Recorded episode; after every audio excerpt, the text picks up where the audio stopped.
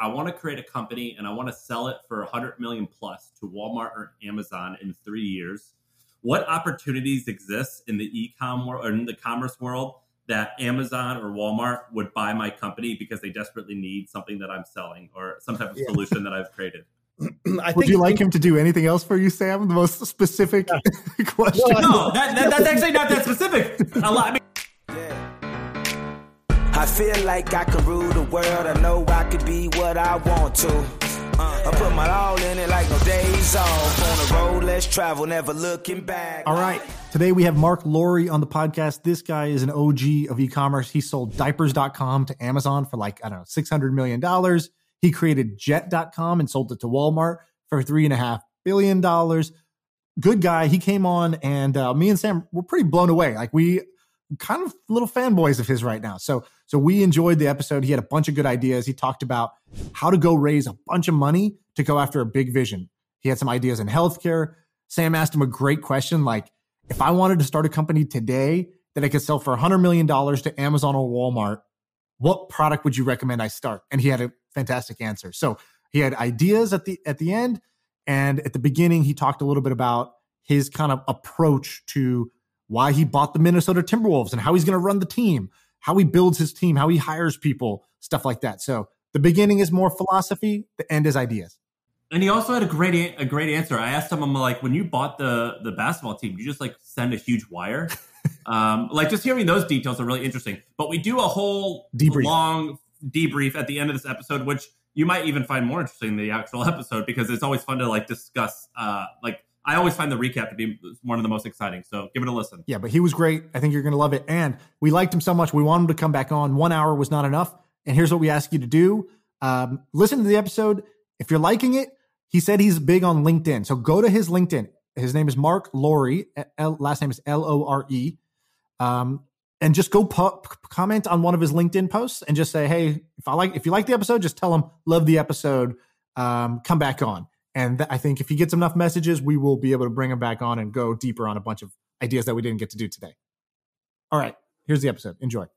Um, okay, cool. So we have a guest here. Sam, do you wanna you wanna tee him up? Who, who's who is on the line? Yes. So e-commerce tycoon, successful billionaire, and as of 2017 is exceptionally jacked and bald. Marc, I have to ask you, which of these is your favorite part of Jeff Bezos? Sam's been polishing that one up for the last hour, I bet. no, uh, Marc Lore, we have um, Marc. You've done a lot of stuff. You've started four different things, right? Four different startups that have uh, successfully exited. The most popular one is probably a few more that are uh, in stealth that I'm really nice. excited about. Maybe I can share a little bit about. But yeah, we want to we want to learn all about it. But the biggest one was um, Jet.com. That's one probably everyone knows. Uh, before that, you did Diapers.com, which you sold to Amazon for 550 million bucks ish. That one might have been bigger because that was sold to Amazon very early, and Amazon appreciated a lot since then. So maybe that one. I don't know. You tell us which one is which one ends up bigger. Is it the early the early one or Jet? I think no, Jet definitely. I mean, the Walmart stock doubled uh, over the last four and a half years, so that was that was a good one. Yeah. I got to thank you for that. When they bought you, um, I bought the stock because I was like, yeah, there's plenty of room to run here for Walmart e-commerce, and uh, yeah, I feel like I was a part of the company. I won a little bit as well, just off the oh, news. and you, um, and then you also sold a company called the Pit, uh, which you sold the Topps. That was like for five point seven, right? Back in the day. In the day and uh, you, prior to that, you were uh, you worked in banking. But then before that, you were a runner. I, so I was a runner. I, I, ran the 200 meter and 400 meter. What was your uh, what? I, I ran uh, uh, high 21s the 200 and 48s uh, for the 400. Yeah, you, same same with me. Almost exactly the same. Yeah, high 21s, high 48s. Exactly. Yeah, we're the I same. I, got slower as the distance went longer, and, and 400 was was sort of long. I was better at sort of the 60 yard and and and 100 and 200. But yeah. What was her 100 meter PR?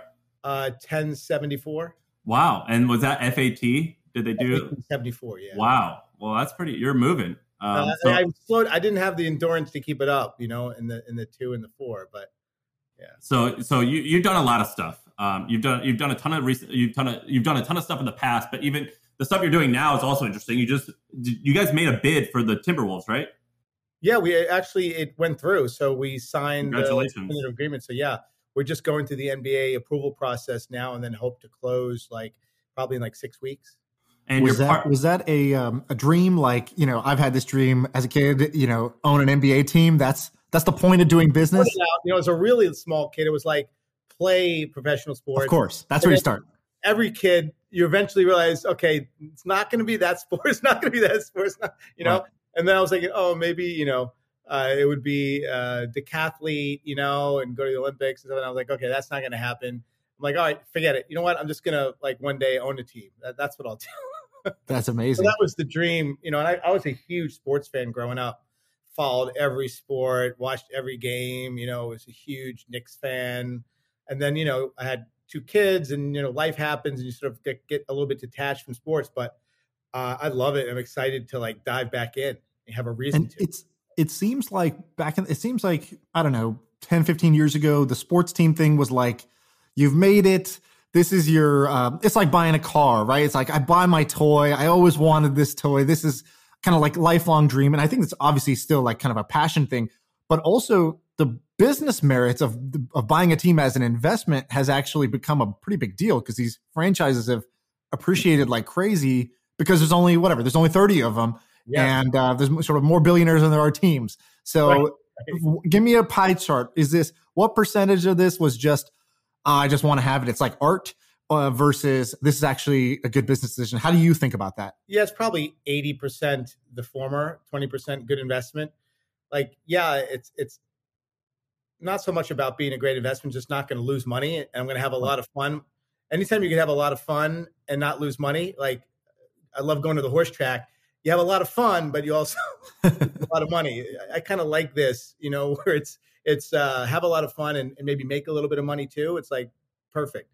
But I, I'm excited about you know just innovating using. I think there's a lack of like real innovation in sports in general, like applying sort of a technology mindset. Like how do you bring augmented reality to the entertainment experience? How do you move to like dynamic announcing so you can choose your announcer? Dynamic real time ticketing. I want people to be able to move to any open seat in the stadium at any time. Like I've got all these like tech ideas on how to right. augment the experience, and it's just fun to have a platform to be able to, you know, try these things and try and and, and even you know what's the Moneyball version of, of, of in basketball too. You know, like as a mid market team, how do you win? What's the right. strategy? Thinking that through. Uh, how do you uh, apply the same techniques of vision capital people? Like what's the what's the mission? What are the values? What do you stand for? How do you show up every day? How do you live those values? Like treat it like a like a real startup. And and to date you know i've talked to a lot of people. It doesn't really seem like anybody's sort of gone gone down right. that path yet. And are you just going to run this like a company? I mean like because you're incredibly successful at running companies but you don't I mean, you know a bit about sports, I imagine, but like this is like a total. This is totally outside of everything that you've done. You've done econ your whole life. Is, I, I, I love the challenge because every business that I get into, I don't know anything about it when I start. I didn't know anything about retail when I did diapers.com.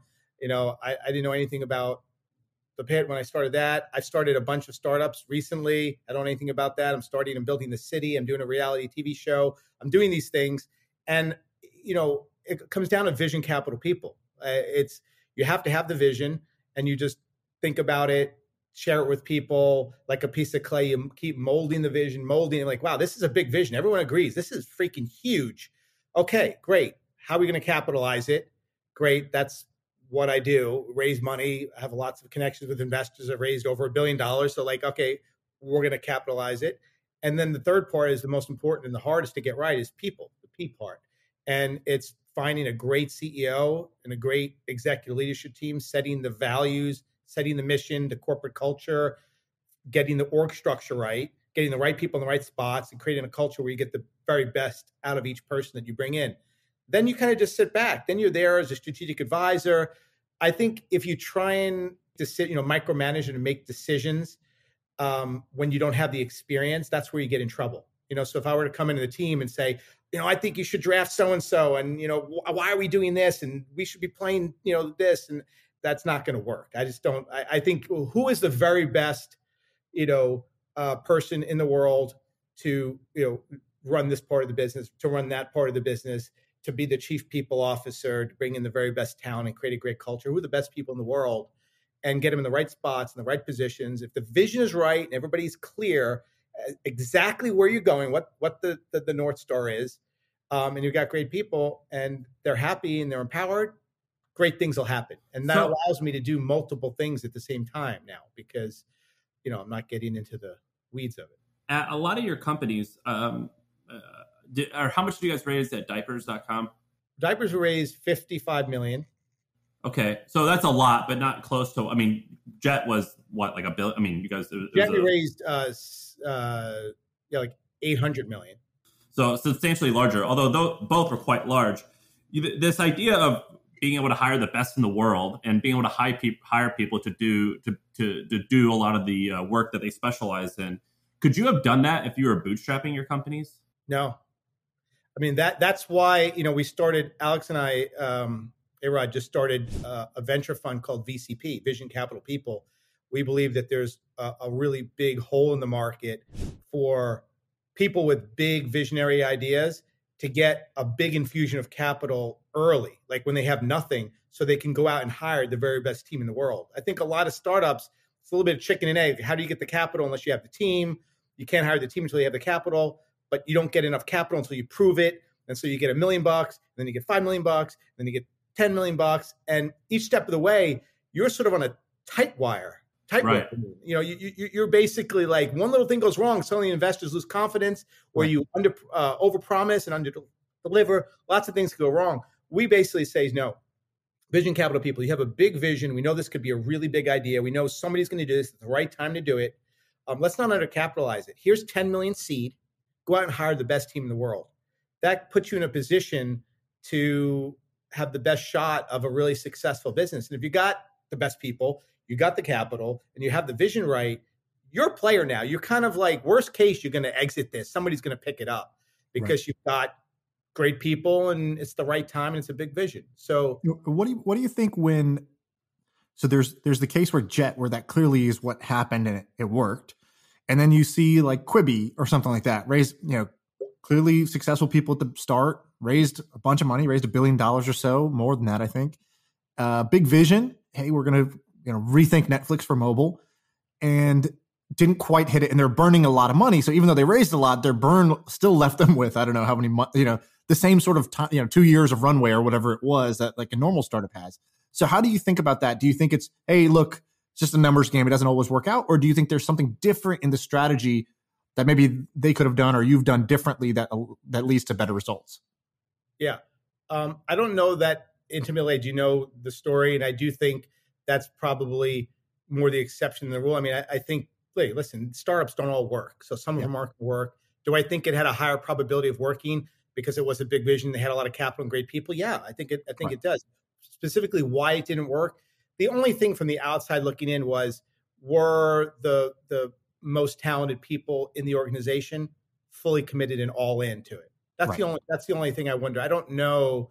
Um, obviously, you had really talented people, but were they dedicating their their life to it? You, you need somebody right. in these businesses that's sort of like I'm running this business and dedicating my life to it. Doesn't have to be necessarily the person that's doing the VCP at the top, but who is that person? And and and and you know, do you have the the right team to support it? So I don't and, know the answer to that. That's where I'd probably wonder. And so me and Sam talk about this a lot because uh, you know we think about all right, what's next for us? We got got some money in the bank, we got time, we got you know we got all these dreams about what we might want to do. And one of the paths is similar to you, where you as an entrepreneur you sort of can see these opportunities and you could be the, you can be the spark that helps start them but you're not necessarily going to be the day-to-day operator in the weeds maybe like you were with your first startup right and um, and some people like you seem to be pretty successful with this model. And it seems like it's dependent on those three things you talked about having the right vision, shaping that first, getting the capital in, and then recruiting the right people. On the people part, take us into a job interview with you. So, um, obviously, there's the standard stuff. You know, you ask what they've. What they've let me tell you, I, have hired.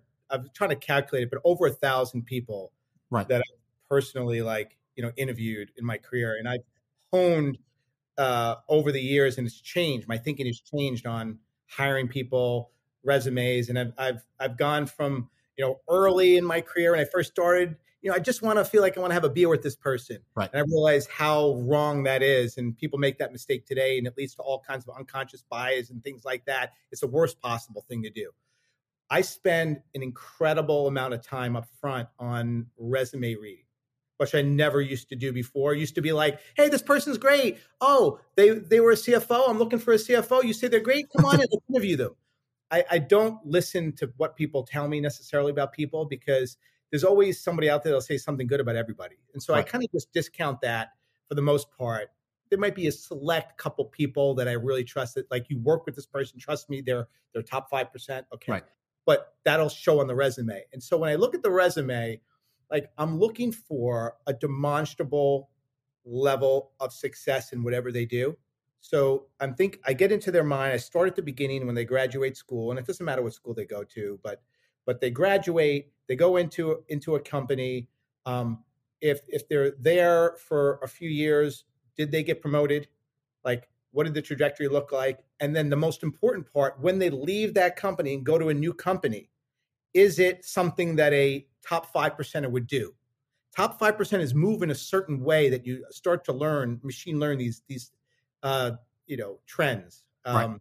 And top five percenters, top 10 percenters of the elite people, when they move, they move in step fashion. It'll be a bigger title, much bigger role, or a better company. And they'll get in that company and they will be promoted multiple times. And then they'll leave and it'll be another step change. And so I'm looking for that like multi company movement within the company and big step changes. Any kind of any kind of deviation to that, I don't I just don't even won't even interview. So a lateral move out. Right. Uh, you know, move from a, a, a Google to Kmart. Sorry, Kmart, but out. Like right. I, I just I anything any little like tap that says not top five percent, and somebody could say, hey, but that's not fair. Like I'm actually good, or this person's great. I'm like, you know what? I'm not going to interview it because you know what? There's a chance I get honey potted. Right. Honey potted. Everyone's everyone experienced this. You basically bring somebody in for an interview. The resume is maybe not ideal. They come in, you spend one hour with them, and you just really like them. And they throw some buzzwords around. They've got experience, and you're like hired. Think about that. I mean, you're committing to like hire somebody and keep them in your company, hopefully for years, to be an important part of the company. And like you have an hour with them. Maybe you have multiple people spend an hour, but still a pretty small amount of time. And so I don't let myself get honeypotted. I've been honeypotted many times in the past. And I, unless that resume screams superstar, which again, it's only five out of 100 resumes. If you say top 5% or 10 out of 10, one out of 10, and be really like, say, no, no, no, it's hard because you're tempted, like, oh, they have good experience, this person, whatever. No. So when I interview someone, I know that they're a superstar on the resume. And so I can focus primarily on core values and their SPOTIC traits. So SPOTIC is an acronym I come up with for traits I look for in people I hire smart, passionate, optimistic, tenacious, adaptable, kind, and empathetic. And the last two are really important kind and kindness and empathy I found over the years. And you can get somebody that's super tenacious, passion, they'll run through a brick wall, but also run through people and over people. And they're not, you find somebody that has the passion, they're optimistic and tenacious and adaptable because you need that in startup but at the same time they're very kind and empathetic and you get that person that's able to balance that that's magic and so those are the things and, and the interview questions have nothing to do i won't ask one traditional interview question. They'll all be questions to open them up to, to try to get at what makes them tick and do they exhibit these traits. And you know i, I have this theory like uh I've, I've now if you work in tech you meet so many smart people that smart becomes kind of like table stakes great mm-hmm. everybody's super intelligent. Well now what? And and clearly smart isn't just the only thing that that leads to success. You need a whole bunch of other things that you mentioned. And um, i sort of found like w- what's in rare supply? So which of those traits is in most rare supply? I'll give you my kind of opinion which is i found that two really simple ones tend to be to, to, to me the lowest in supply and uh, and have a pretty outsized impact in startups. And those two are um, energy or like enthusiasm. I, I, think bringing energy to the table every day is quite contagious, yep. and you need it at the beginning when you're starting something from scratch. And so it seems like one of these, duh, anyone can do it. Yeah, anyone can do it, but most people don't. And the other one is courage. So um, the courage to either build something new, uh, say say something that's on your mind, um, to like not let a, you know something that's below our standards go. Uh, courage, I feel, is in, in extremely short supply. Yeah, what do you, courage allows you to take risk too. So right, I call it boldness. We call it bold at our company. Right. Um, yep. but, but, yeah. Do you feel like when you meet people, is there something you're just like, ah, I wish more people had X? What is X for you that you feel like is in short supply?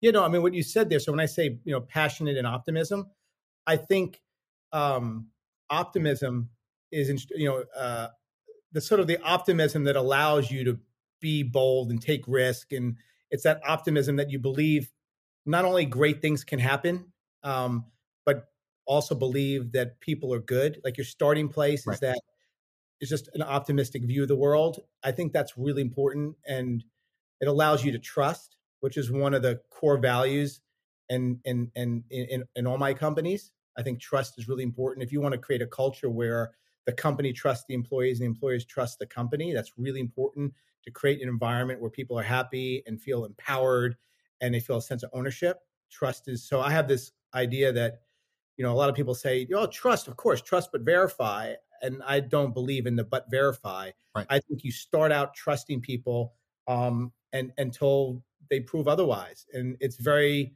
risky because you can get burned but I've seen the power of the upside of trusting somebody before they've necessarily proven that they deserve it. It's incredibly powerful motivator.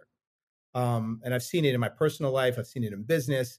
People want to, they want to run through a wall for you when you're like, wait, you trust me, but you can, I can burn you. I can, yeah, but I trust you. Are you going to burn me? Of course not. You know, you're trusting me. I'm not going to burn you. Right. That is an incredible value that I've learned. It's it's trust, transparency, being really open with your employees, not hiding, not secretive. Here's the cap table. Here's the rounds of financing. Here's the numbers. Here's all the information you need. There's, I'm an open book.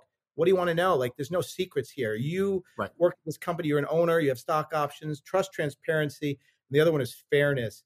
That it's really important that people feel, in order to create an inclusive a diverse workforce, you have to create a safe work environment where people feel safe coming to work. They have to feel like it's fair. They, there should never be this feeling of like, that's not fair. That's why I have a um, open comp system where everybody knows what everybody else is making, and everybody at the same level makes the same amount of money.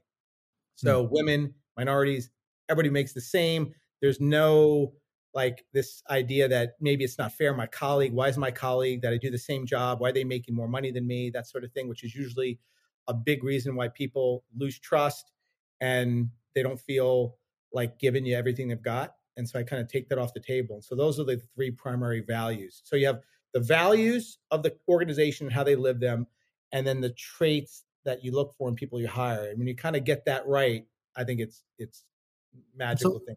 Let's where did this about- where did this confidence come from? Because like having the confidence to hire the top five percent is a pretty big deal. His high school track days, Sam. Yeah, same place your confidence comes from. No, no, it's actually just it's actually just trial and error, failing a lot early on. It, it's it's you know you know just somebody I want to have a beer with. It's making those mistakes. It's getting honeypotted. It's uh you know hiring a person and having go through the pain of having to let them go and replace them. Like it's so many lessons. I, I I make so many less mistakes now than I did earlier in my career because I I see everyone makes the same mistakes. It's, that's why I like to talk about it because it's like it is the same mistakes, and people say, "Yeah, you know, I guess you're right." Like there, there was, you know, the resume kind of did, but I was kind of like, "Well, the person said they were good. I liked them, and so I hired them." Um, you have to be really, um, extremely focused and uh, selective in in that. Uh, the other thing, by the way, it does help with unconscious bias too. If you're, you know, in, inclined um, when the when you know you go through the resume and you bring them in, and it's not about whether I like the person. You know, you, you they've already like you know that they're they're rock solid, and you really can focus on on Spotic and, and sort of help there. So, so I I want to I want to ask you about. I mean, I think we got we should ask you about ideas, but but before we get to that, I wanted to ask one quick question. So you left banking in '96, right? Uh, no, it was '99. Okay, what and then I'm looking at some information here on on your timeline. You started this thing called the Pit. The Pit was a well, I, it was it was in the internet marketing. And, yeah, it's basically a sports stock market. We used uh, to avoid gambling. We, you know, we used baseball card as the proxy for the athlete, but essentially it was meant to be a, a sort of sports stock market where you buy and sell players like stock. And you sold that for like six million dollars. Yeah, that was right after the the whole Nasdaq crashed in 2000. I don't know if you guys remember, it like went down like I don't know 80 percent or something, and uh, yeah, there, there was no way to raise any venture money, and we only started it maybe 10 months earlier, and we're able. We raised five million and sold it for 5.7. Everybody's like, "Yeah, do it. This is a great exit." And we're like, "Okay, well, we'll do it again. Let's that's great. We'll sell this and get the next idea." That's what I was going to ask you: is how you could sell for six million bucks after such a short amount of time. But I guess the answer is well because you you you raised a fair bit, at yeah. least for a six million dollar. Yeah, it was just I think it was just you know the Topps at the time was interested in in the people that we'd hired. We hired a great team. We had a we had a vision for what we wanted, um, and they were there to provide some capital. So yeah. So, so, let's talk about some ideas that you would need optimism about now, right? So, uh, so I, I think we could talk about Jet, for example. Like, take some courage and optimism to to go after that prize and basically compete with the the the, the empire of Amazon. Um, so, but we'll come back to that. I want to start with where do you need to be optimistic today? What are you optimistic about? What ideas are, are I know you've talked about startup cities. I don't know if that's the one you want to talk about or if you have some others. But let shoot us some ideas of what you think is exciting that you're optimistic about that maybe the whole world isn't. You know, it's not not proven yet. Mm-hmm. I mean, I, I gravitate toward tend to gravitate more towards uh, B2C businesses, business to consumer. I just like consumer businesses. And I think it's easier to understand some of those businesses than, than sort of more like a, you know, if you were like a, a biomedical company or something like that, it's harder to, right. wrap arms around. I think there's more. So most of the ideas and things and thinking I do is, is in B, the B2C world across lots of different industries. I've made a number of investments uh, and I'm involved with a few companies that I'm really excited about. Um, one is Archer, which is the basically they're like passenger drones. So mm. I think think it's like basically an autonomous uh, electric helicopter um, that basically flies passengers, you know, around. It's it's safer than a helicopter. Was this a SPAC that you did? Yeah, yeah. It, gotcha. it did a SPAC a couple months ago and um, going through the SEC process now. That's crazy. Super, super excited. That was a great VCP um, so the the two founders, you know, came over. Actually, sit on the couch right here, and they said, "We got this vision for these flying cars, these these these these drones that carry passengers. It's the right time. This is why it's the right time, Marc. This is how big the industry is going to be. This is why it's going to work. This is why the technology is right." And I was really taken by the vision. I thought they had it nailed. Um, and they said, "Hey, we need five million now. We're going to hire the best engineers in the world. We're going to take them from the best companies. We're going to go raise fifty million and build." the state of the art, the latest and greatest of these of these aircraft. Um, and I thought the two founders were exceptional. So great start to the to the founding to the P part of the VCP. And I thought, okay, I'll give them the five million and I'll help them, you know, hire this this team and I'll help them raise the 50. And then you're on your own. Right. And that's what we did. I put five in. We helped raise, you know, helped hire the the engineering talent, helped them raise 50 million and that was two years ago. And then they just raised a billion through the SPAC, and so now it's a four billion, three point seven billion market cap or something. And it was really an idea on this couch two years ago. But it shows you what I was saying before about rather than going through this process of like seed, can't hire the great team, the chicken and egg thing. It's like here's five, and then let's get the team and, and simultaneously go and raise fifty. So right. very short order, they had fifty five million dollars, and they had the best team. And I do think they've built the the very best aircraft in the industry right now, and they're on their way. Like it's a it's a massive TAM, um, and so I'm looking at opportunities like that. Um, and I can tell you some other ones too. Yeah, go. Yeah, yeah. Well, another one that was in the news is is uh, uh, basically mobile kitchens. So looking at the trends in food delivery and millennials and Gen Z not wanting to cook and want food delivered and things. You know, I just saw that you know it sort of takes a long time to get it delivered it's inconsistent. The quality suffers in transit, and, uh, and it's expensive. And I thought, oh, if you can solve those three things, um, and how do you do it? Well, what if you cooked in a mobile kitchen? If the restaurant basically came to you and it cooked in your driveway, hot, much faster because the, the trucks are already on the road, and so they're they're likely just minutes away. And uh, and so I made a pretty big bet uh, on that company, and uh, you know it's still in stealth mode, but I'm really excited about it. I think there's a how how's that different than a food truck? So so it's a mobile kitchen, but it's for multiple types of food, or or yeah, how does it each, each, mobile kitchen is a different restaurant, different cuisine. Okay, um, and uh, it, the idea is to is to get the best restaurant uh, of that cuisine in the country and sort of bring it to a central central place. You know, it's, it's, it's high quality food that's piping hot, that's you know delivered to your door fast. That that's a, an exciting, I think, a big TAM, big market, food. That's where the puck's going. Um, I think there's there's uh, lots thing, lots happening now with uh, laws changing in, in, sports gambling and things. I think there's really big opportunities there to maybe bring back some of what I did before. Uh, with what, and what, what, what was that exactly? What you he's said? Talking, he's talking about the Pitt. Like, yeah, you said bringing it back before. No, just in, in, in new now with the gambling laws changing things, I think it's an opportunity to create a true sports stock market and, and do it right, like where it really feels like you're buying and selling players like stock um, by by leveraging some of the changes in in gambling laws. So Have you seen uh, something? I mean, Shaan was really into this BitClout. Have you? Did you see that? No, I didn't. You don't know what BitClout is? Oh my gosh, uh, Shaan, you want to explain? I mean, it's pretty much what it's kind of what you're describing. Um, well, what they did was they basically took Twitter and they turned it into um, a social network where you don't just follow the person, you can invest in them. So the, the cool thing about this was what they did was, let's say on Twitter, I have like, I don't know, 140,000 followers. So mm-hmm. from day one, they, what they did is they took the top 10,000 Twitter accounts and they had raised, I think, 150 million dollars from VCs here in Silicon Valley, and they used it to, to basically pre-buy and invest in all those accounts. So on day one, when I walked in, they said, "Hey, if you sign up for BitClout, if you claim your account and verify it, uh, like basically meaning you tweet out that, hey, this is my BitClout." I walked into like 75k uh, worth of my own coin, right, worth of my own stock. And others were already buying it because they were saying, "Hey, if Shaan joins, we think that he might, uh, you know, continue to to grow his following, and so we want to invest." So the idea being, we've all had this experience where you discover a band early, or an athlete early, or a, a content creator online, a blog, and if you see them before they're huge, but you really like their stuff, you can buy their coin. It's like every single person gets their own little little little Bitcoin, basically and um, and then as they get as more people buy it, yours appreciates. So as a curator, as a fan, you get to sort of go along for the ride along with the the star themselves. It's and where's cool the intrinsic value ultimately? I think that's the key. A lot of these things fall down in the end. So they don't have a ton of intrinsic value. They don't have a ton of int- intrinsic value. The one thing that it does have is now as the creator. So I have all these shareholders, right, that own my coin. Some people own tens of thousands, some people own a thousand, some people own a hundred bucks of my coin.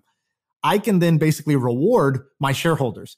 So in you know in the stock market, you give out a dividend, or um, you know that you ha- you can reward your shareholders. In this, I could do the same. So I could say, I could do it literally a dividend. I could say, hey, for whatever I earn this month, my shareholders are gonna uh, you know get get their proportionate share. I could also say, hey, we're gonna do a version of this podcast um, that only my shareholders get to listen to, right? Like a like an OnlyFans or or these different products that that sort of say if you if you're a subscriber of mine, then you get the content. So you can kind of paywall the content. It's like a dynamic membership, almost like a membership that can I can come up with whatever the perks are for my members, and so then the creators all jockey to offer better value to to their holders because their stock appreciates the more incentive incentivizing they make it. Now, this is a one in a hundred, one in a thousand idea, but I do think there's something interesting. I think there's something interesting. Yeah, it certainly sounds interesting. I I tend to shy away from things where I don't see like the the the 20 year, 30 year, like the intrinsic value, like how it ultimately like, this could be a great exit. And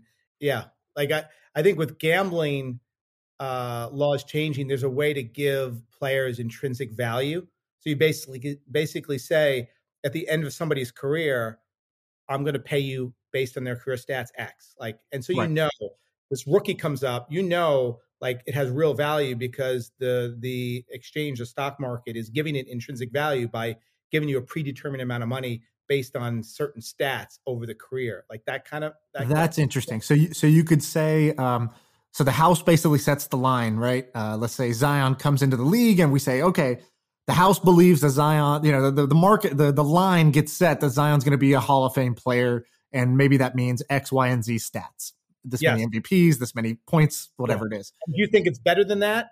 You right. buy. You you, you buy if you think if you think that's not going to happen, you don't buy. Are you short? And basically, the careers. So so you get to predict the player's uh, journey, and then the the better. Then it's like a super fan basically. As yeah.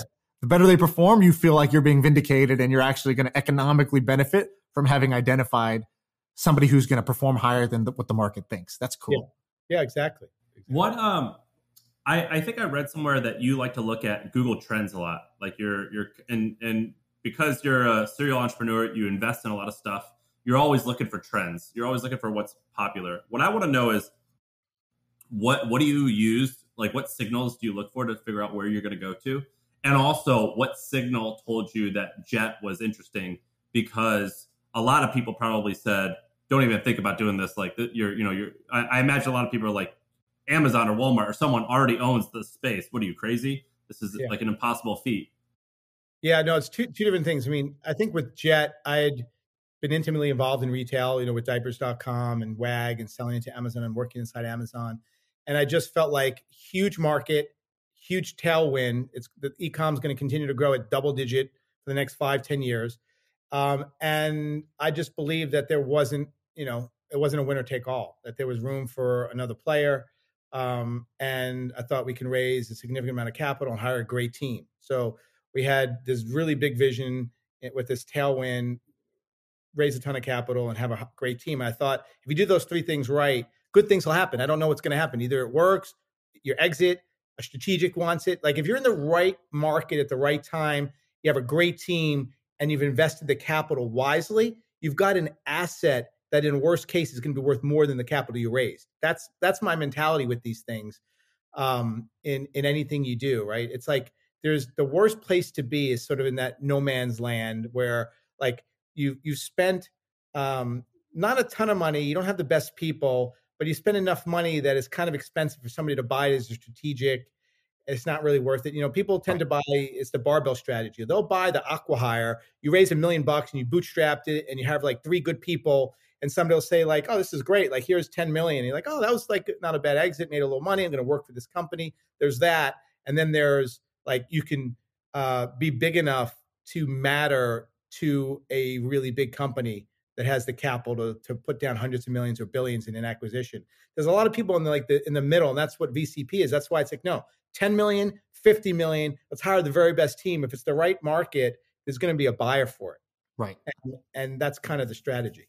What's interesting is so when I sold my company, we, we never revealed the price, but let's just say that like hypothetically it was like 30 or 40 million dollars um, I noticed that hypothetically a a, deal I, I, just for sake of argument that a, a, a, deal in that size it seemed like it was as hard of work as if I sold it for four hundred billion dollars. No, it's harder. That's harder. My, I think it's harder. Actually. It was harder because I was doing a lot of the work. I actually yeah. didn't hire a banker, so I was doing most all the work, and it was hell. But it's not Whereas, just the work on your side. I think what he's pointing out is that the price tag is significant where the company can't just cut the check real quick, right? Like you could with a, a small acqui-hire.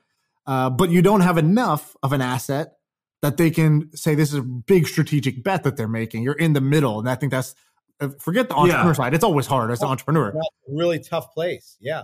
Yeah, well, I'm saying that that's just one of the reasons why it was hard. But also, it was, it was hard for many reasons. Really hard. You must be a really good entrepreneur because it's really hard, I think, to exit in that middle ground. Like it's hard to exit. Most companies in that middle ground, they don't exit successfully. You know, it's easy to do the acqui-hire, and I think it's easy to do the big the big acquisition of a big company. It's tough. That's sort of like 10 to 100 million. And the entrepreneurs I know that have exited in that in that space there, they're strong. They're like really strong. well, so that's a kind of an interesting thing because I think that me, well, younger, like even just a few months younger me, as well as most people would think that, well, as far like if I could sell something for 20 to 30, that's like bite size ish. That's like, uh, uh, you know, some company would buy us without having to get like board approval. Like, oh, it'd be a no brainer for them to do it. And what you're kind of saying, and what I experience a little bit, is it's actually probably easier to be a little bit more audacious yeah. and raise money and go after it or I would actually say the other way around. It's easier to do that. Or in order if your if your goal is to build wealth and have a good life, it's probably best maybe not to raise any money.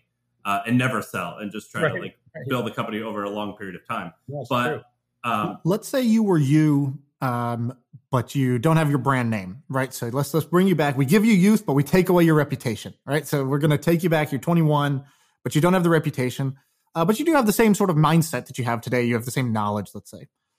What spaces would you be going into, and would you also be trying to do the same type of bet? Like, do you think you could raise the large amount of money just through charisma and hustle and, and vision?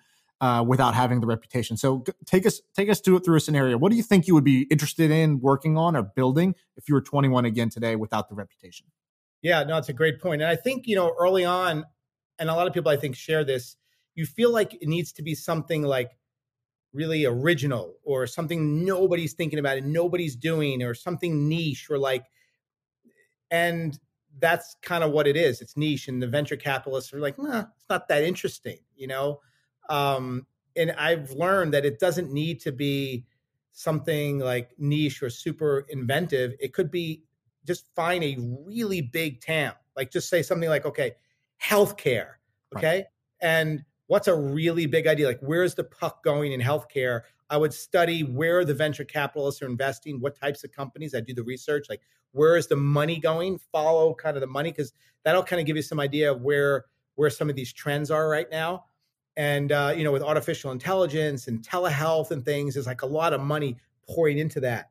So just i would look at the landscape i'd study the different companies who's getting funded who's doing well and think about is there another angle? Is there something not like inventive or super original just like a just a little hook uh, of something different that's not being done and put together a big vision that requires ultimately hundreds of millions of capital and work backwards from that and say, okay, you know, that we think this is going to be a multi-billion dollar opportunity. You know, we're going to, you know, start with 10 million. We're going to hire this great team. Here's the vision. Here's how we're going to get there. Work on that plan and that pitch deck. I'd spend hundreds of hours on that deck and on the vision and mapping it out. And somebody will bite because it's the right time, it's the right space. You know, if you're really good and they they feel like you've got something and you've got this big plan and you know there's a good chance you'll get that you'll get that that ten million dollar seed check to go hire a great team. And you talked about you've talked about where's the puck going. Uh, give us more. What do you where? What are some other? So you talked about food delivery, and you talked about how what the next evolution of that might be. The restaurants on wheels that solves a bunch of problems. You talked about transportation, right? Huge TAM, flying cars. That might be where the puck is going. We see that Google funded, you know, Kitty Hawk. We and you know, Uber was working on it. A bunch of people were working on this. Maybe there's something there. Um, I'll give you a couple more. Yeah, so, give us more. Uh, so one, I think conversational commerce. So in retail, I think the next big step change is the idea that you would use text and voice to order anything you want in a very conversational way. So imagine, you know, talking to the to someone that is as knowledgeable as the most knowledgeable person in that area on the showroom of a specialty retailer. You want to buy a TV? It's like you're there at Best Buy talking to the TV expert, you know, right. and you're just conversing, and somebody at the same time who knows you as well as your best friend. Um, so hyper personalized. This idea of getting a one best answer. Um, the idea of like search engine 20 years from now is going to be laughable, like the cassette tape. It's like, wait, so dad, used to like go, you wanted to buy a toaster and you typed in toaster in this like search engine and you had 10,000 responses and you had to like read reviews and look at all this and search and filter. That's not the way it's going to be done. You're basically just going to say, Hey, I need a, I need a toaster. Um, how much? Uh, I don't know. What, what's a good amount? Uh, 200 bucks, you get a great toaster. Really good. Okay, great. Want to make a recommendation? Boom. Buy it. And it just shoot, ships it, right? Like it's going to be very conversational and the the we talk a lot about personalization in retail but nobody's even close to doing it in a way that it, it's going to be done in the future and i think voice requires one best answer. Otherwise mm-hmm. voice doesn't work. You can't give you 100 things. It's voice. It's got to be like you know if you were asking your your best friend hey like you know i know you know toasters like what should i get man? You know like that kind of thing. It should right. be very uh on point Who's doing this now? That's exciting. I like that what, a lot. What yeah. what companies are doing this now? I mean, there's a lot of companies that are like again early stages of it and stuff, but there's nobody again that's if you said like who's got the world class team, who's raised you know significant capital. you know nothing. But, but is there a is there a product I can go look at and be like, oh, I get it. I understand what he's getting at. Like I understand why Marc is obsessed with this. Yeah, I mean, we had something called Jet Black when I was at Walmart, and we um, it was basically this for New York City, uh, primarily parents, and it was gangbusters. I mean, it was like you know people stopped using Amazon Prime. It was they just dropped it. It's like all the shopping, the entire the entire wallet share uh, was was given to Jet Black, and it was multiples of what they were spending on Amazon. It was deep into the tail. It was everything. It, people loved it, and it was a great test. It was very expensive because in order to get the comments to see the conversations, um, uh, sorry, you need to see a lot of conversations to have it automated. So in the beginning, you have humans in the loop to sort of bridge between the time that you know right. there's the AI. Past tense, did it go away or that still exists? No, it, it went away. But gotcha, I think it was expensive. Yeah, it was expensive, and there just wasn't the right time for Walmart.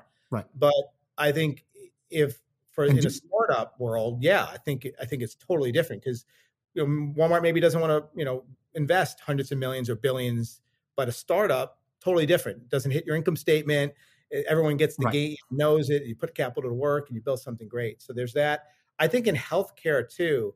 I think like things I was talking about with telehealth and all this stuff coming together. I think the idea of like um, people taking control of their health uh, with home diagnostics and things. Yep. Like there should be a dashboard that exists. You can look up. I put in my name. Okay, Marc Lore. Here's my dashboard. I've got a number of gadgets in the home that I do on a weekly and monthly basis. Like you brush your teeth twice a day to take care of your teeth. What are you doing every day to take care of the rest of your health? Like right. you don't do anything. Yeah, there's all kinds of devices and things. You know, monitor um, you know, a little prick of blood and monitor blood sugar. Uh, you know, do the blood test once a month. Get all your things in there. Look at the trends of what's happening with your PSA. Do you have this issue? And then basically the machine learning and through all the data to be able to see, like, okay, you should see a doctor here. You should do this then. You should do this. So here's the probability of dying at this age. Here's the, you know, here's the, the, the heart attack risk that you're running. Your cholesterol's too high. If you get it down, here's your probability of heart attack comes down. Like sort of make it more transparent. Right now, it's like this black box. You go to the doctor once a year, do some tests, and whatever. Like it's just kind of like a black box. Like, oh, you know, here's some medicine for your cholesterol. You don't know what's what or why or how it impacts your odds and like whether you should be really worried, a little worried. No doctor will ever give you probabilities about anything. There's no diagnostics. It's like you have to go to the professional. There's no home stuff.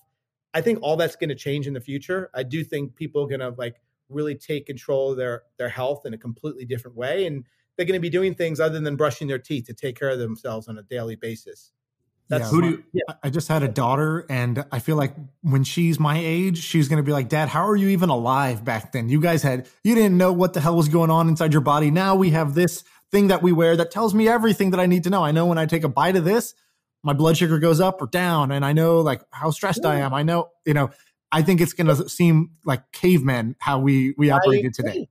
I agree. There's got to be certain things you get tested certain times. You know, my daughter had celiac disease. We didn't figure it out until she was nine years old. Like that's, I mean, it's not that rare of a disease. Like right. some doctors should have been like, hey, here are the here are the things you do. Here are the probabilities of what's what, and you know these are the tests you need. I, I was um, asking my mom. My mom has celiac as well, and she found out when she was like 50, and um, and she's like, yeah, as a kid, everyone was like, "Oh, I don't know, you're you just have an upset stomach all the time." She's like, "You know, I'm a kid in India. I'm sure I had this my whole life." she's like, "Nobody ever knew," and I was like, super. I n- never gained any weight because I couldn't like process any of the food I was eating. It took till I was 50 when I found out. Exactly. Everyone should have genetic profile. You know, that gives changes your probabilities based on genetics. Everyone should have that. There should be, you know, tests certain times that influence your odds and probabilities in certain ways to you know structure everything that's just it's more organized like right now it's not organized i don't know if you guys feel that i, I feel like it's not organized at all yeah well you got like uh like a whoop and then an Oura ring and then i have a smart scale. I've got uh like a glucose blood a continuing glu- glucose blood monitoring. I've got a smart bed. Uh like i've got like 18 different smart things but they are quite siloed. Yeah they but they don't actually tell me the answer. They just yep. you know like they don't actually say like uh th- this is what this all means. Yeah. It's, you know, maybe they'll say like you're extra stressed this morning, sleep more, and, or don't work out as hard, or your body fat is too high. But uh, it's kind of limited to like pretty high level stuff. Yeah, it should it should be way more structured. You should have be much more in touch with it. Like sleep apnea is another thing. I don't know. So many people struggle with this. They're like all these things, and the doctor doesn't just say like, you know, it takes a long time before the doctor's like, you should do a sleep apnea study or something like. Totally.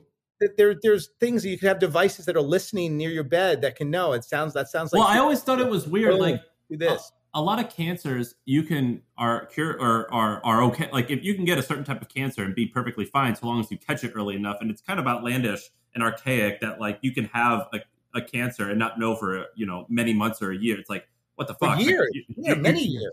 Yeah, you could have known this like instantly you know, and that's kind of like crazy to me. Well, MRI, by the way, there's MRI scans that you do a whole body scan and they detailed look at, you know, anything cancerous and then stitch it together every year you do it and you can see micro changes and things. That exists now. It's just not made available to, you know, the the people because of the the cost of it. But nobody even has the option of even knowing that that's available that I should do that. You could imagine like a system that basically says, "Hey, here's the probability of cancer. You can take this test. It's a couple grand. It's up to you, but at least you know, okay, wait, maybe I should just spend the two grand because it'll increase the probability of catching it X number of years in advance. And I know, okay, it's healthier. No, we just wait until we're sick, like you said, with cancer. It's like, all right, now it's now it's you know, I, I, I like asking these questions because I like knowing like what meets your standards. But basically, who in this space are you looking at where you're saying that's kind of promising? Is there any like one or two companies yeah, I, I don't. I, kind of maybe I should more, but I, I really spend a lot of time just thinking about like a complete. Sometimes, sometimes I, if you know too much about a space, it's hard to clean slate and invent because you're kind of like get tied too closely into what what people are doing. So I like the idea of just thinking about it through the lens of a of a consumer on what is you know these trends are happening telehealth ai you know these trends are happening and then how do you stitch it all together? That's just thinking sitting right. and thinking every day like what's the big idea? And when it's really big you do know nobody's doing it. And then you can reverse engineer and go back and say are there any people that are working on certain things that could be helpful to it? But you got to go so big that you know that nobody's playing there and that's where i think the opportunity lies. It's like yeah it's going to need billions of dollars to pull it off you're going to have to prove it in a in a in a in a small area. Uh, it's going to be very expensive, but then when you prove it, it extrapolates out to a trillion dollar business, like market cap opportunity. Let's and, say, yeah. Go ahead. Go ahead. So, yes, I, I don't, I don't, I couldn't tell you like I'm not like tell you all the different little components that exist right now. Something that you said earlier was basically you kind of like were, were reverse engineer a little bit from like you'd be like I'm gonna find where the money's going. Then I'm going to build this deck and I'm going to um, raise money and then go build the thing. Um, what's something that, let's say that I said, Marc, I want to create a company and I want to sell it for 100 million plus to Walmart or Amazon in three years. What opportunities exist in the e-com world or in the commerce world that Amazon or Walmart would buy my company because they desperately need something that I'm selling or some type of yeah. solution that I've created?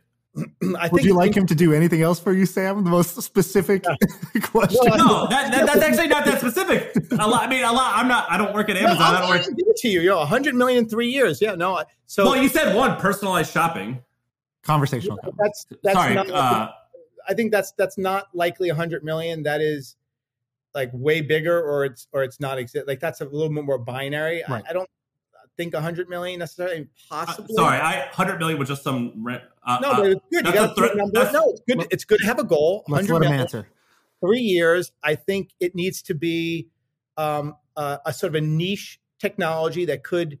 That's where the puck's going. That's going to be helpful to differentiate. It's going to be something. three years is fast, so it's going to have to be tech more than having shown real market traction. But it's going to have to be a technology that's probably hard to build. That involves you know AI. The thing that comes to mind would be like fit analytics. This idea that you're going online and you're buying, um, you know, a, a dress and being able to see it fit on you without having to get it delivered to your home. You know, return rates on apparel are 40%. It's very expensive for retailers and it's a pain in the, you know, for people to buy stuff, bring it, try it on, have to send it back and things. So the idea that you know my body dimensions and use artificial intelligence to know the inside dimensions of the garment to see exactly how it's going to lay in my body without having to try it on to cut down return rates dramatically. There's billions of dollars that you can save retailers there. And apparel is definitely um, uh, an area where where there's a lot of focus and um, like that's just one example I don't know, off the top of my head. I love that. That's a great I mean, answer. That's a great answer. There, there's I saw, I saw this guy in Japan. Um, he's a billionaire entrepreneur, and like this is like his third or fourth swing, but he created a suit that had these ball like these dots on this black suit, and he would send you this bodysuit for twenty dollars, and these these white dots on this black bodysuit would uh you know like in a video game where they motion capture you? Yeah yeah yeah yeah yeah that's what it was. And it would it, the camera was able to tell uh differently than if it was you weren't wearing this suit. And he would use that to try to upsell you on proper fitting clothing. I saw that. It never went anywhere. Yeah. but i was like oh that's kind of an intriguing I mean, listen idea. for every idea out there there's hundreds of people trying. That's why it's never really about the idea. It's about execution. It's about vcp so were they undercapitalized? Did they have the best team in the world? Like, and Quibi, I know you said that in the beginning, but are there examples of you know big vision, right time, massive TAM, like raise a lot of capital and have the world class team that's like all in? There, there's not that many examples I could think of. in fact, when I think of those examples, they usually are examples of things that have worked. That worked, yeah. I don't experience that many times where you have a world class team, ton of capital, and a big vision at the right time. Those companies get acquired because like DeepMind was a good example of this. Uh, DeepMind got DeepMind. It was an AI company got acquired by Google for 500 million. When you know no usage yet, it was just vision and team. And then I think DeepMind they said that once they've plugged it into, they do the fun stuff like they'll go beat the best Go players in the world or the best chess players in the world. So they show kind of its power. It goes flexes from time to time but they also apply it to the Google uh, AdWords um, machine learning. And I think it's generated like incremental multiple billions of dollars already for Google just on the slight optimization of AdWords. And uh, and then on the other side, you have Magic Leap, where Magic Leap would probably be the current example of raised like a billion bucks, huge idea, looks awesome in the demo, but they haven't executed it well enough where it actually works. Yeah. Or you could argue also a little little bit early. Yeah. Um, uh, that same exact company like today going forward right. could be totally different game. So it is kind of interesting. It would be great to, to map out vcp against companies that have worked and didn't work to see what the hit rate is. Right. Sorry guys i'm realizing i have a four o'clock. Yeah you got to run. Okay no, uh, where where should people find you if they want more if they want more plug? How few people can follow you find you contact you whatever you want? Yeah i mean linkedin is is my primary where i'm putting out a lot of business advice and things like that so I would do LinkedIn. I just recently, finally, just launched Instagram and and start becoming more active there. But uh, LinkedIn is probably LinkedIn. the best place right now. Yeah. All right, Marc. This was great. Thank you for coming on. All right. Thanks, guys. Thank Cheers. you. It, it went way too fast. Yeah, it was good, but uh, it ended quickly. I wanted, I had so much more we could have talked about. I had so much I think, more. I think we should actually hit him up and be like, dude, after the, after this episode goes out and he gets some love, uh, we should ask him to come back because I need a part two. I had like five other things. I, I had so good. many. I had so many questions. He would. It seems like a, he seems like a great guy. He his uh he had man. He's he's really charismatic. I, I get like why I, I, understand why he's successful. He, he would be dry, he would be describing an idea off the cuff, and I'd be like, you know what, this makes so much sense. I would like I would back you to the hills. Yes, this makes sense. Uh, I could see why he's been able to raise so much money.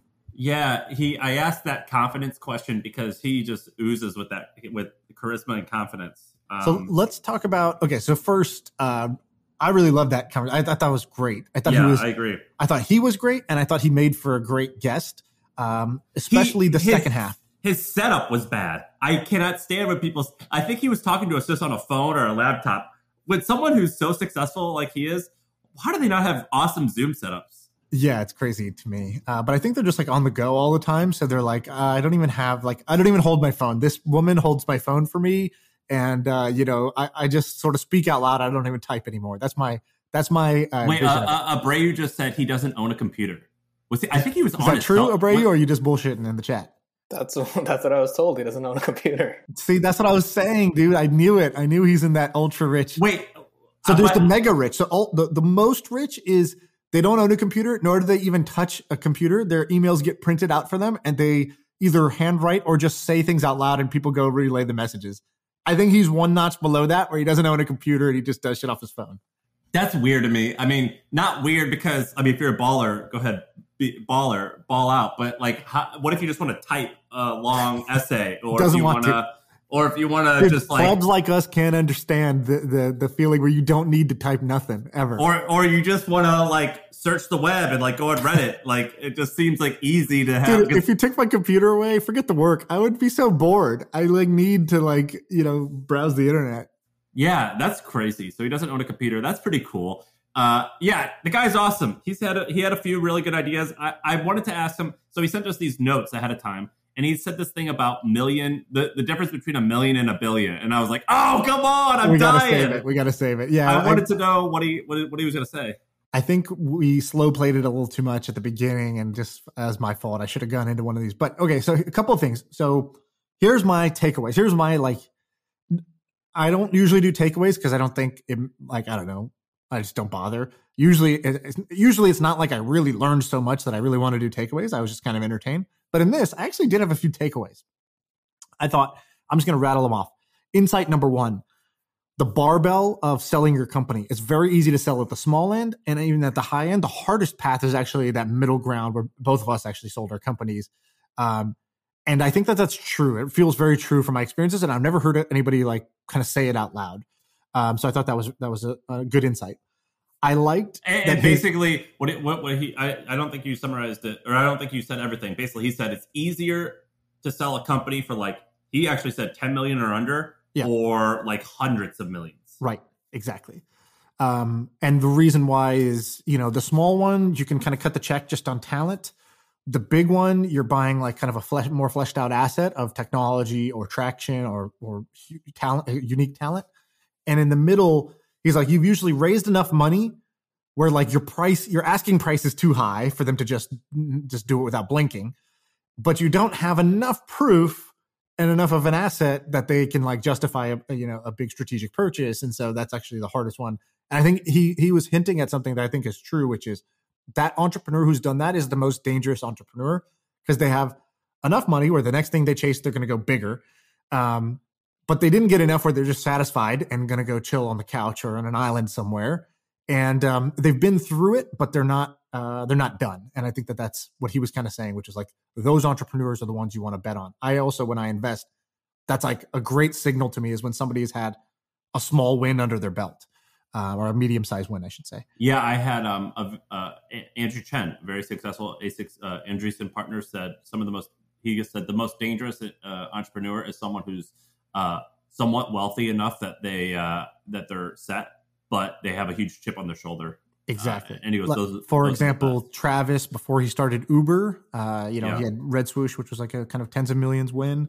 Um, Ev Williams before Twitter, you know, he, he, had Blogger, and you know that was a good win, but you know went for more and there's there's a bunch of examples mark cuban did the same thing right okay some other things i thought he was uh, interesting so his model i didn't realize this beforehand but his model is basically it's kind of like moonshots it's basically he's anti the the traditional playbook of silicon valley which is raise in small steps so raise a little bit of money make a little bit of progress raise a little more money make a little more progress raise more money make more progress he's sort of like find the biggest market you can go after, raise a bunch of money, and go make the boldest bet in that market. For example, what he did with Jet. He's like e commerce, huge market and growing double digits.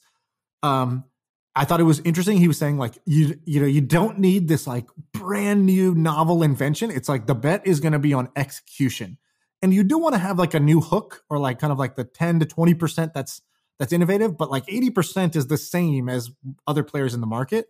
And so he was saying, do that, basically go raise a big chunk of money, recruit the best people, the best people make great product, and then go raise a huge amount of money to go for, you know, go for the, the, the home run shot. And um, I thought that was interesting. Most people don't use that playbook or don't talk about it. And that's like his specific lane that he did as an entrepreneur and he's doing as an investor. I thought that was cool.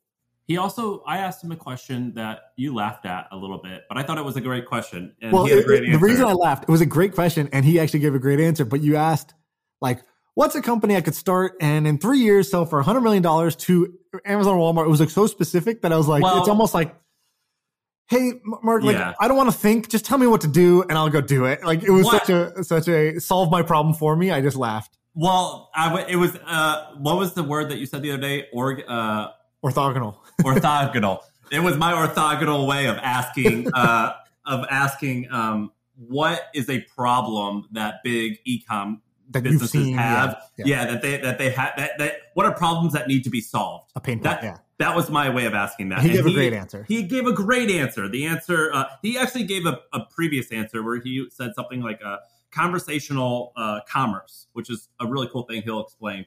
But the answer that he gave for that was uh, oh, uh, fitting at virtual home. fitting, yeah, virtual fitting. So he gave a ton of really cool answers, and it, and the guy, this guy, uh, Marc Lore, who was the uh, he started Jet.com, which he sold for three and a half billion, where, and then he was the CEO or uh, president of Walmart Ecom, and then he uh, before that he had sold the company for six hundred million dollars to Amazon. So it, like his his his his perspective is like about almost as great as it can be. Yes, exactly. Um, so I thought that was really strong and I liked um, I liked some of his stuff on the interview, uh, kind of like job interview side. I think I don't know how much people will love that content because it's not as fun and it's not as junk foody as ideas. Right. But as somebody who ever, if you ever actually have to do that, I thought there was some good good insights in there. And even though it was a little bit um like safe, like nobody can disagree, the things he was saying were good.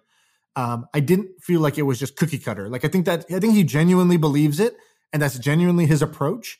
Um, and uh, it matters a lot to him, and I think uh, that came through during that part, which is cool because you always wonder like, this guy's doing this and this and this. How's he doing it? Well, it's like it's always he's got great people underneath him doing all those individual projects on a day to day basis. All right, well then, how do you find those great people to actually make the difference between failure and success of the same idea? Is having you know that great operator underneath. So I thought that was pretty good. What do you think of that part?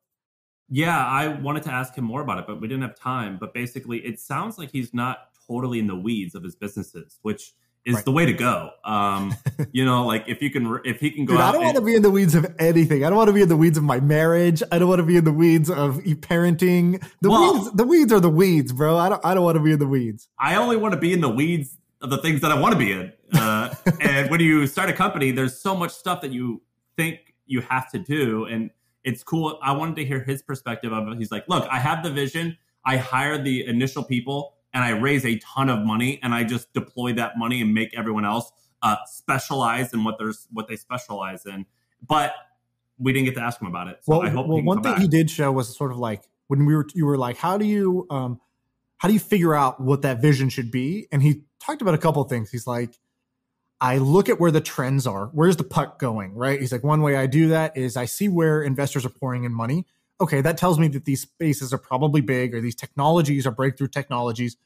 And so it's either like a technology like AI, machine learning. Okay, cool. I can apply that in another industry. Or everything's, you know, a bunch of people pouring money into e-commerce. Okay, e-commerce is probably really big, or education, healthcare is really big. All right, that's a big space. Now, how do I go create the most bold vision that has like, you know, a, a slightly novel hook? And I thought it was cool that he was basically like, I don't get bogged down in the in kind of the details of like what what is this player doing versus this player versus this player. He's just sort of like, how should it be? Right? When he was talking about healthcare, he's like, I should just wake up. I have a dashboard that says, here's what's going on in your body, and it recommends that hey, you should get this checked with a doctor or you should improve this.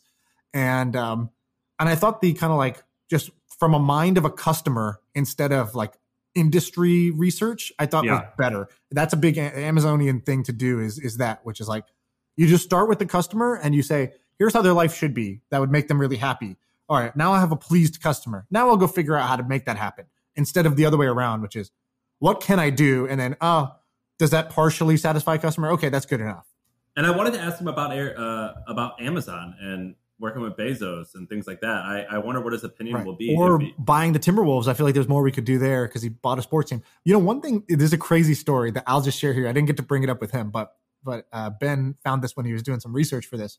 Was he he goes um, with when Jet was when Jet was growing or early on with Jet, they had a contest. I don't know if you've seen this this article, but they had a awesome. contest it was awesome. about um, who can acquire the most customers for Jet. You become a marketer, you you go spread the word. Whoever whoever does whoever gets the most customers gets 100,000 shares of Jet.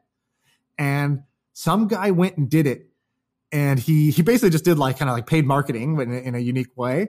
He spent eight, the guy invested eighteen thousand dollars into the paid marketing, won the contest, and his hundred thousand shares became worth twenty million when it sold. And so this guy turned eighteen grand into twenty million as a fan of the company outside the company. Probably made more than anyone else in the company besides Marc, uh, which is amazing to me. I remember that story, and I was one of those people trying to. Uh, this was like you participated you know, we, in this. Oh, definitely. You didn't. You didn't participate. Like if you no. would just. It was basically so. Robinhood did a good job of this. Uh, I believe it was Robinhood. Um, Clubhouse has done a pretty good job, but like basically Robinhood's campaign right before they launched was you're on the waiting list, refer five people to move up a spot. Right. Uh, this was Jet's version of that, although Jet was first, I believe, uh, than Robin before Robin Hood. and it went incredibly viral. If I remember correctly, I think they had billboards promoting this the contest. I, yeah, do you remember that? Uh, no. When you would, I think, dude, we should I, have asked him about this. All right, we'll save this one for next time. But I thought this is an amazing story. Yeah, I could spend about two more hours with him easily. So I hope he comes back. Let us know in the reviews what you think. Oh, um, quick update. Uh, we're going to Miami. I think in uh, eight days or something. June fourth. Uh, we sold 300 tickets. Uh, That's great. So, I think we have we have a few left. Right? We're releasing maybe what 80 more, 100 more, something like that. Yeah, we moved it to uh, 400. It was 300. We moved it to 400. Um, we'll see what happens. All right. If you want to uh, come see us, if you want us to, to autograph your dollar bills, bring them to Miami uh, June 4th. Uh, I don't know how they should find the Eventbrite. Just go to uh, MFM Pod or My First Million Pod. So MFMPod.com uh, and we'll, put in your we'll, email. We'll email you the details, right? Yeah, and there'll be a link on there if you go to mfmpod.com. And also, if you just follow one of us on Twitter, you could definitely see the links. We're we're we're promoting it. And do us a favor if you liked this episode with Marc. When we post it, um, we're going to post it. I don't know. Or I guess go on LinkedIn and we. I want to shower him with love of people being like, "Dude, this was great. Come back on," and then he'll come back on. So uh, we'll, we'll, we need to game LinkedIn a little bit. I might have to dust off the old LinkedIn password to go and uh, and because that's the thing when guests come on, they I've consistently heard this from the very beginning of this podcast, which is, dude, I get way more messages about this podcast than any other podcast I've ever been on. I don't know why that is. I don't think our audience is bigger, but something that works. And when they get that that magic moment that of of people emailing them being like, "It works," that was amazing. It works. They're they're down to do whatever and come back on or do whatever else. And you only need about 10, 20, 30. Like you don't need a significant amount. Right. Um, 20 so, emails in one day being like, I loved it. I love you is a lot of emails for, for most people. It feels so like, to, it feels like a uh, million. So Marc's name is M A R C space L O R E. Look him up on LinkedIn and just whatever his recent thread is, just click like comment and be like, just saw you on the podcast. So good. Yeah. Saw you on my first million amazing. Yeah, go go go hammer his LinkedIn uh, comments or something like that. Uh-huh. I feel like I can rule the world. I know I could be what I want to. I put my all in it like no days off. On the road, let's travel, never looking back.